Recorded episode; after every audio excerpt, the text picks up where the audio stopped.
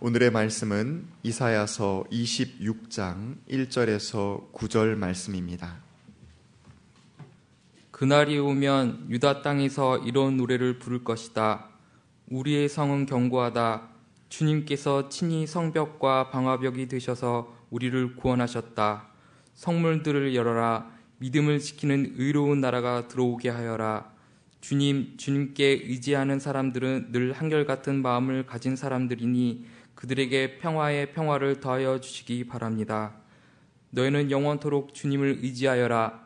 주 하나님만이 너희를 보호하는 영원한 반석이시다. 주님께서는 교만한 자들을 비천하게 만드신다. 교만한 자들이 사는 견고한 성을 허무신다. 먼지 바닥에 폭삭 주저앉게 하신다. 전에 억압받던 사람들이 이제는 무너진 그 성을 밟고 다닌다. 가난한 사람들이 그 성을 밟고 다닌다. 주님, 주님께서는 의로운 사람의 길을 곱게 트이게 하십니다. 의로우신 주님, 주님께서는 의로운 사람의 길을 평탄, 평탄하게 하십니다. 주님, 우리는 주님의 율법을 따르며 주님께 우리의 희망을 걸겠습니다. 우리가 주님의 이름을 사모하고 주님을 기억하겠습니다. 나의 영혼이 밤에 주님을 사모합니다. 나의 마음이 주님을 간절하게 찾습니다. 주님께서 땅을 심판하실 때에 세상에 사는 사람들이 비로소 의가 무엇인지 배우게 될 것입니다. 이는 하나님의 말씀입니다. 교회 여러분 모두와 함께 하시기를 빕니다. 오늘이 바로 입춘이죠. 입춘인데 왜 이렇게 춥죠? 어, 옛말에 어, 입춘에, 입춘 추위에 김장도 깨진다는 말도 있는데 여러분 오늘 아침에 오실 때 김장독들 보고 오셨는지요? 속으로 그러죠. 김장도가 없습니다. 김치냉장고가 있을 뿐입니다. 네.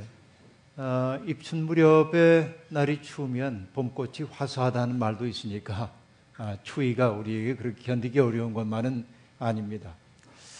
아, 그럼에도 불구하고 아, 춥지만 새봄의 설렘이 우리에게 다가옵니다.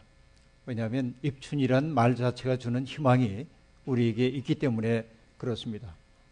아, 그런데 여러분, 지금 우리 대한민국의 현실은 봄인가요? 아니면 여전히 엄동설한인가요? 이런 생각을 우리가 하지 않을 수 없는 까닭은 아, 우리나라를 둘러싼 아, 주변 세계의 정세가 심상치 않기 때문에 그렇습니다.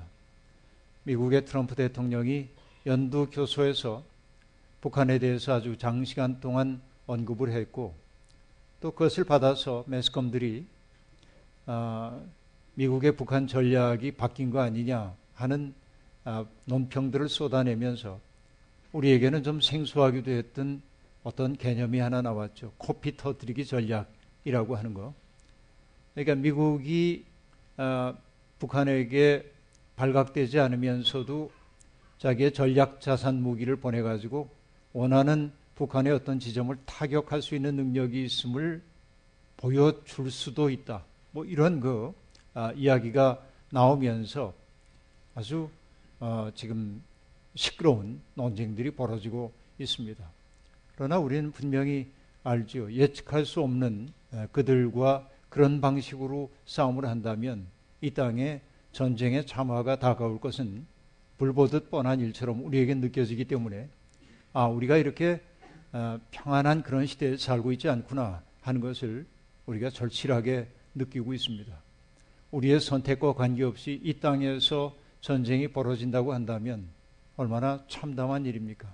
가만히 개인적으로 생각해 봐도 교회가 파괴되는 것도 물론이거니와 여러분, 어, 우리의 생명들, 고귀한 생명들, 특히 어, 아기들을 두어 번 사람들, 부모들이나 할아버지, 할머니들은 얘네들이 살아가야 할 세상이 얼마나 참담한 세상일까 이런 생각하면 평화가 아무리 아, 비용이 많이 드는 일이라고 해도 평화를 선택하는 것이 용기이겠다 하는 생각이 들기도 하는 것이지요.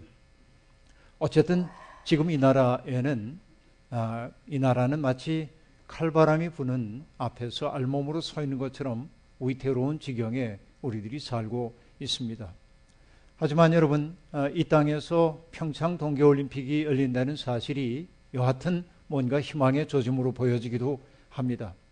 전 세계 젊은이들이 모여와서 자기들이 오랫동안 갈고 닦아왔던 그런 기량들을 마음껏 겨루면서 아, 그런 평화의 재전을 아, 벌인다고 하는 거 이것이 하나의 희망의 조짐처럼 보이기도 합니다.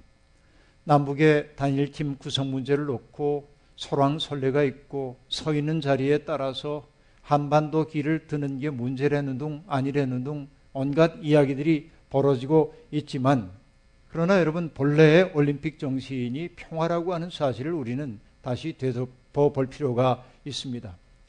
고대 그리스에서 시작된 그 올림픽의 정신은 다른 것 아닙니다.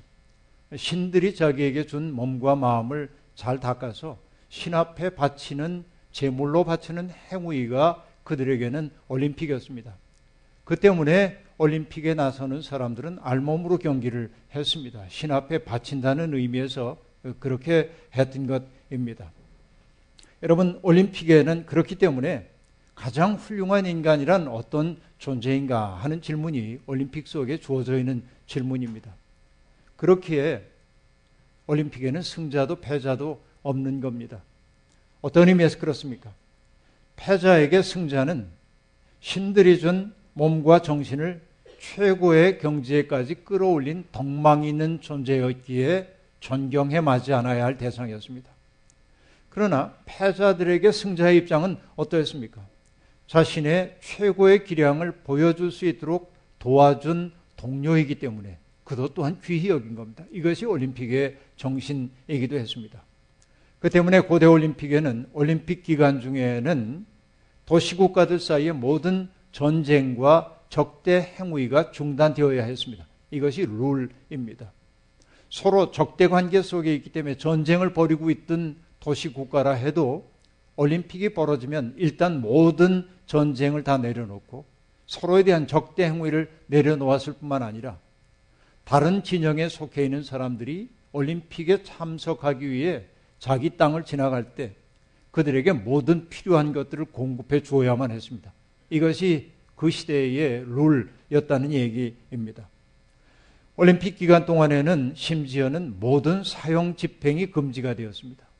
아, 그리고 법적 분쟁도 그 중단이 되었던 것입니다. 고대 올림픽은 왜 열렸던 걸까요? 여러분 헬라스 혹은 그리스라고 얘기하는 그 사람들은 자기들의 민족적 동일성과 정체성을 재확인하기 위해 올림픽 경기를 벌였던 것입니다. 그러므로 올림픽을 평화의 재선이라고 말하는 것은 바로 그런 배경 속에서 나타난 일입니다.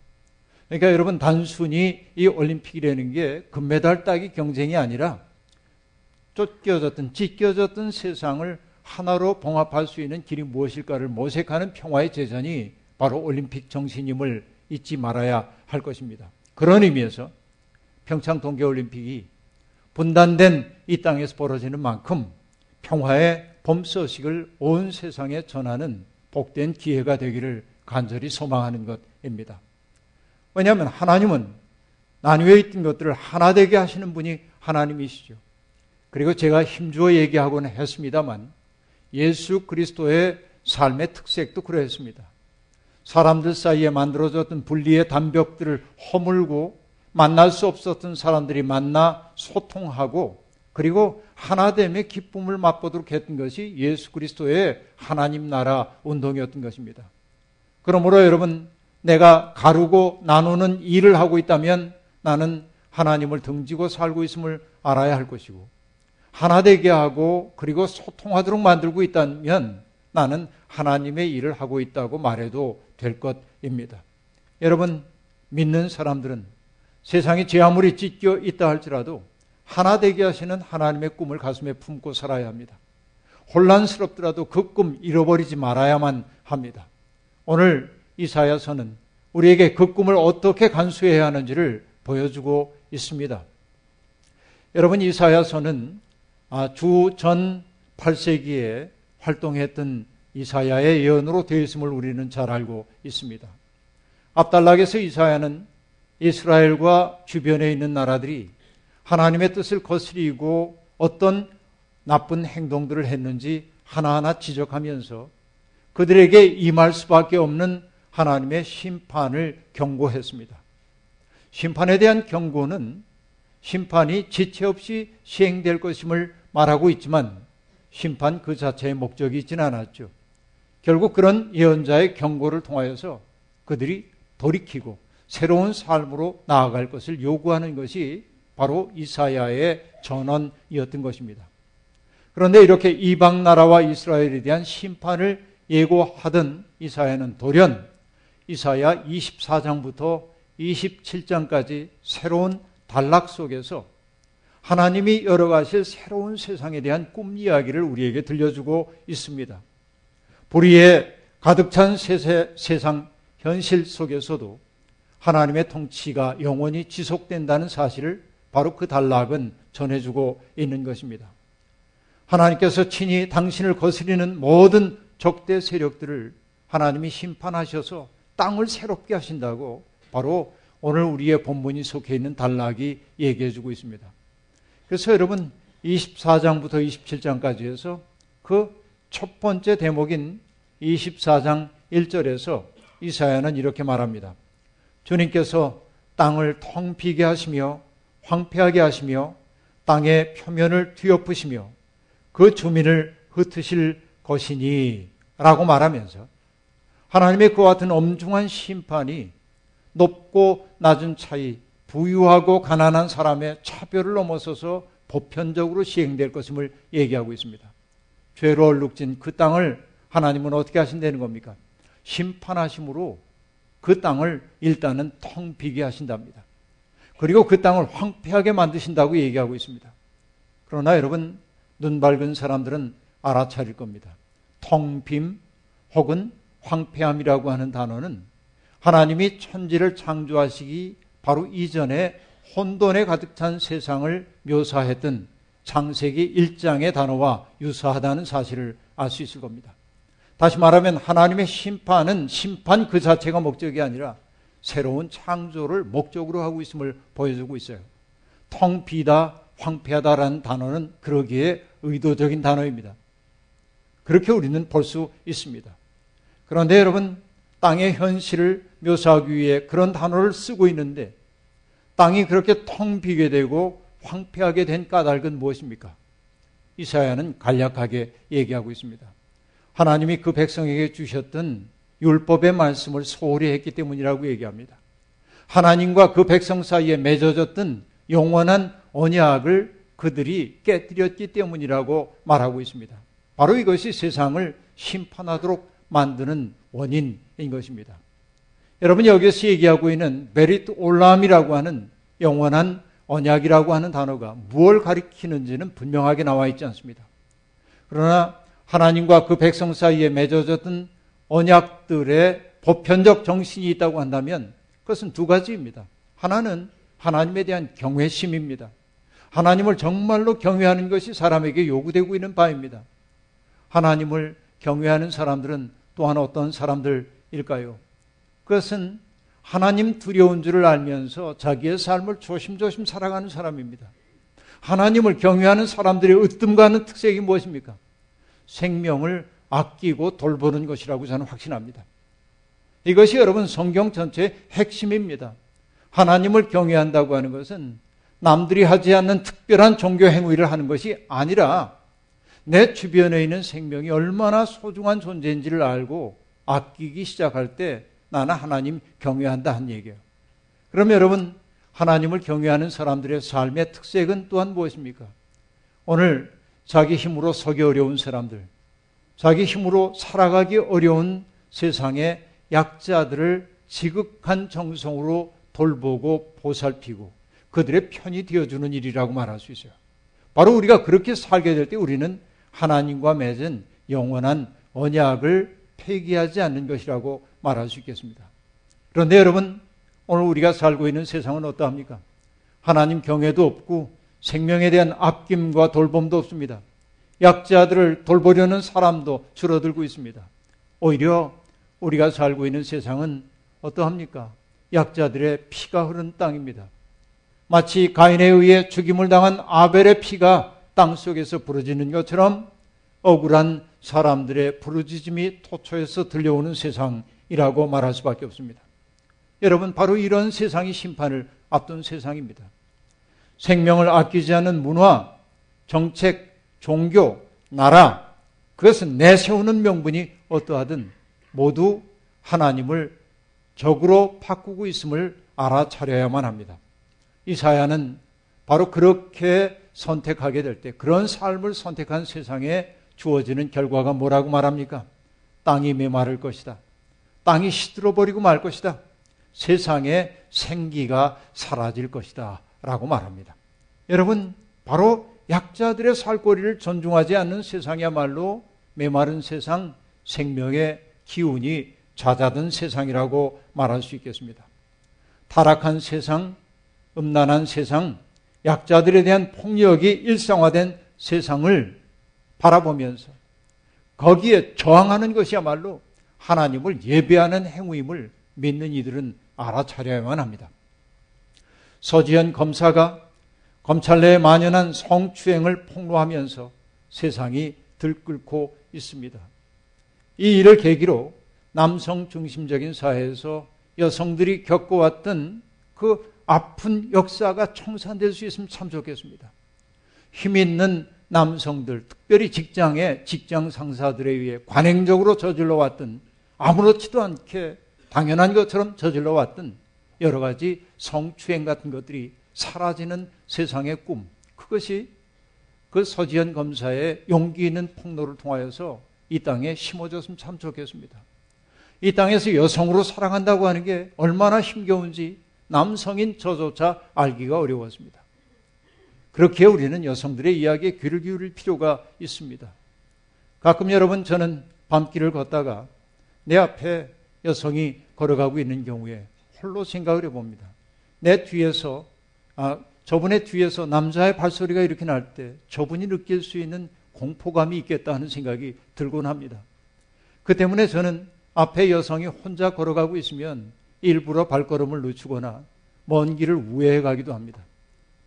정말 그럴 수가 없어서 빨리 지나가야 할 경우에라면 뒤에서 인기척을 하고 죄송합니다. 먼저 지나가겠습니다. 하고 말합니다.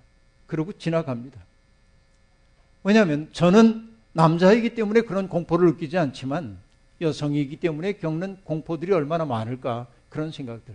바로 이것이 여성만의 문제가 아니라 우리 사회 약자들이 겪고 있는 보편적 문제이기도 합니다. 때때로 여러분 횡단보도를 건널 때 이 신호가 너무 짧아가지고 건강한 우리도 지나가기 전에 이미 깜빡거릴 때 마음이 답답한데 장애를 품고 사는 분들이나 노인들 같은 경우에는 다 건너기 전에 빨간불로 바뀌죠. 이것이 여러분 굉장히 폭력적 사회 모습임을 우리는 알 수 있습니다. 그러니까 가장 아름다운 세상은 뭐냐면 약자들의 시선으로 세상의 시스템을 바꿔나가는 일이라는 생각이 드는 거예요. 바로 이것이 생명 아낌입니다. 생명 돌봄이라고 말할 수 있겠습니다. 여러분 이것이죠. 좋은 세상은 아낌과 존중이 특별한 사람들의 덕행이 아니라 모든 사람들의 상식이 되는 세상이라 말할 수 있을 것입니다. 여러분, 이 즈음에 사람들에게 공분을 자아냈던 것 하나는 무엇입니까? 교회가 강자들의 편익의 도구로 변해가고 있다는 사실 때문이었습니다. 죄를 지은 사람들이 자기가 누군가에게 지은 죄를 그 사람 앞에 가서 사과하기 전에 하나님 앞에 가가지고 죄 용서 받았다고 말하면서 간증하고 다니는 그 행위에 대해서 사람들은 분노하고 있는 것이죠. 여러분, 그래서 시인 최승호는 때밀이 수건이라고 하는 시에서 그런 한국 교회 모습을 조롱조로 노래합니다. 그는 이렇게 노래하고 있어요. 주일이면 꽁쳐든 속옷 같은 죄들을 안고 멋진 옷차림으로 간편한 세탁기 같은 교회에 속죄하러 몰려가는 양들. 그렇게 말합니다. 너무나 간편하죠. 교회 가면 다 용서받았다고 얘기하고 말이죠. 그래서 시인의 비꼬문 성직자들을 향하기도 합니다. 세탁비를 받으라 성직자요. 때밀어 달라고 밀려드는 게으른 양떼에게 말하라. 너희 때를 이제 너희가 씻고 속옷도 좀 손수 빨아 입으라고 말이죠. 그렇게 말합니다. 여러분, 교회는 자동 세탁기 아닙니다. 우리가 땅에서 저지른 죄를 간편하게 교회로 가져와 말끔하게 용서받았다고 말하는 것, 이건 여러분 신앙이 아닙니다. 이것은 그릇된 신앙이란 말이죠.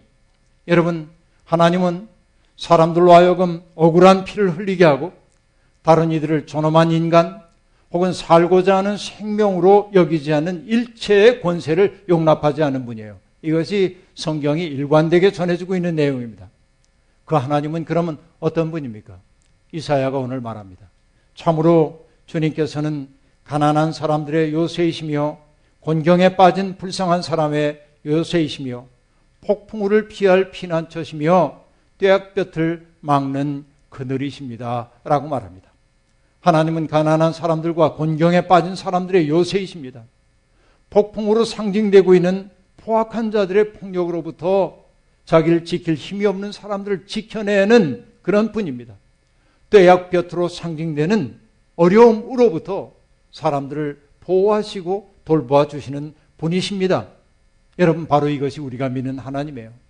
그래서 오늘 본문은 하나님께서 당신을 굳건히 의지하는 사람들, 곧 한결같은 마음으로 하나님을 바라보는 사람들의 성벽과 그리고 방어벽이 되신다고 말합니다. 여러분, 우리가 정령 하나님을 믿는 사람이라고 한다면 우리에게 주어져 있는 의무가 있어요. 그것은 무엇입니까? 의로운 나라가 들어오도록 길을 여는 겁니다.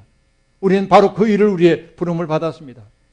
믿음을 지키는 의로운 나라, 그 나라는 어떤 나라일까요?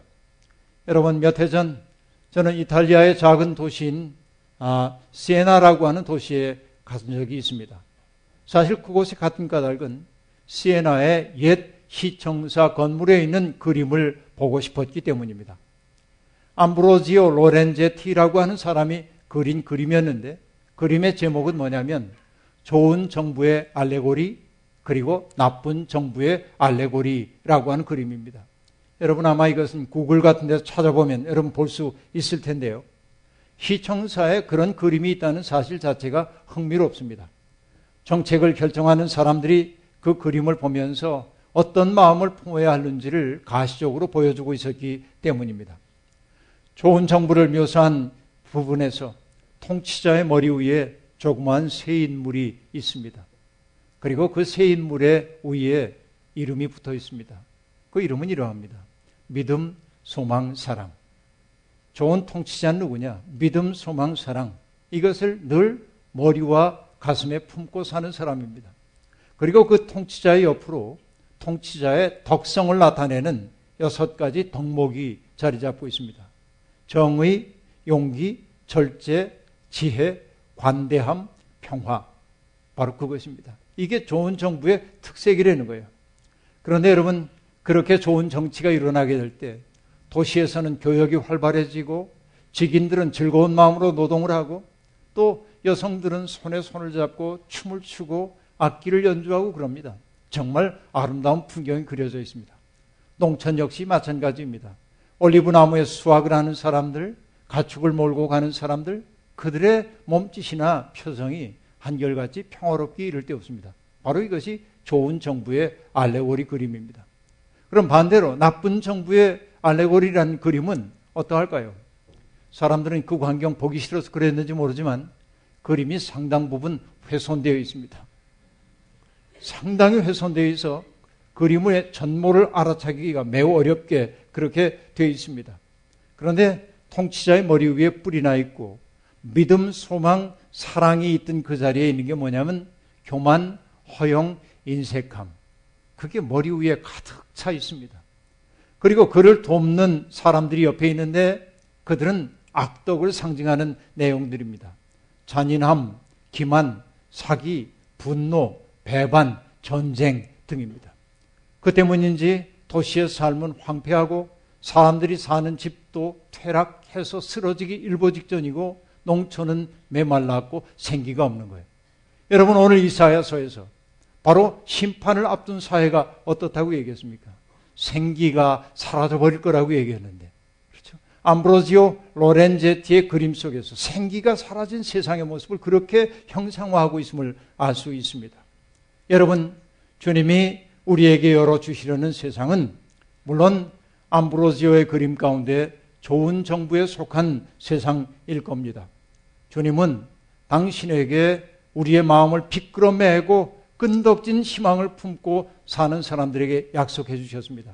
너희에게 내가 평화의 평화를 더해 주겠다고 말이죠. 그렇죠? 바로 그런 사람들에게 의로운 사람들에게 말씀하셨습니다. 너희의 길이 트이게 만들겠다. 그리고 교만한 사람들에게 말합니다. 교만한 너희들을 비천하게 만들겠다. 너희가 의지하여 살고 있는 견고한 성을 허물어 버리겠다 말이죠. 이것이 하나님의 말씀입니다. 이런 확신이 있기에 이사야는 스스로 다짐하듯 말합니다. 주님, 우리는 주님의 율법을 따르며 주님께 우리의 희망을 걸겠습니다. 우리가 주님의 이름을 사모하고 주님을 기억하겠습니다. 나의 영혼이 밤에 주님을 사모합니다. 나의 마음이 주님을 간절하게 찾습니다. 주님께서 땅을 심판하실 때 세상에 사는 사람들이 비로소 의가 무엇인지를 알게 될 것입니다. 라고 말합니다. 여러분, 희망도 기억도 능동적인 행위입니다. 희망이라고 하는 것은 내가 아무런 일도 안 하고 있는데 저절로 내게 주어지는 것이 아닙니다. 더 나은 세상을 열어가기 위해 하나님의 마음을 가슴에 품고 사는 사람의 열망을 통해 이 땅에 유입되는 가치가 희망입니다. 지금 우리는 우리 사회는 희망의 근거를 어디에 보고 있습니까? 강대국의 군사력이 우리의 희망입니까?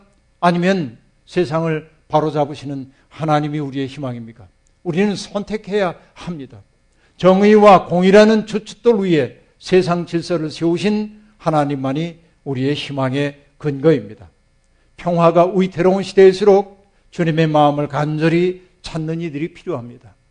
절망의 어둠이 때때로 쓰나미처럼 우리에게 몰려오지만 그럼에도 불구하고 주님이 세상을 다스리신다는 사실을 끈덕지게 기억해야 합니다. 잊지 말아야 합니다. 지금이야말로 주님의 의를 배울 때입니다. 전쟁의 위협이 일상이 된 세계에서 믿는 이들의 책임, 믿음을 지키는 의로운 나라가 들어오게 하는 것입니다. 출구가 보이지 않아도 낙심하지 마십시다. 불의와 폭력에 맞서 저항하십시다. 바로 그것이 창조적인 삶임을 잊지 말아야 합니다. 겨울과 봄의 갈림길에 선 이 계절, 또 이 역사, 이때 우리 모두 생명의 봄 소식이 될 수 있기를 빕니다.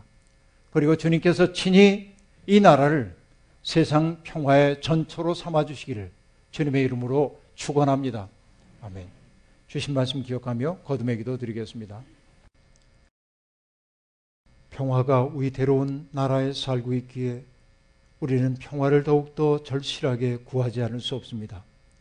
평화, 그것은 하나님의 마음에서부터 비롯되는 것임을 배웠습니다. 하나님의 마음, 하나님의 꿈 가슴에 품고 더 나은 세상 이루기 위해 땀 흘리는 우리 모두가 되게 도와주옵소서. 믿는 사람들을 통하여 의의 나라가 이 땅에 임하도록 하는 것, 바로 그것이 하나님의 꿈인 줄로 믿사오니 하나님 우리를 통하여 주님의 꿈 이 땅에서 이루어 주시옵소서. 예수님의 이름으로 기도하옵나이다. 아멘.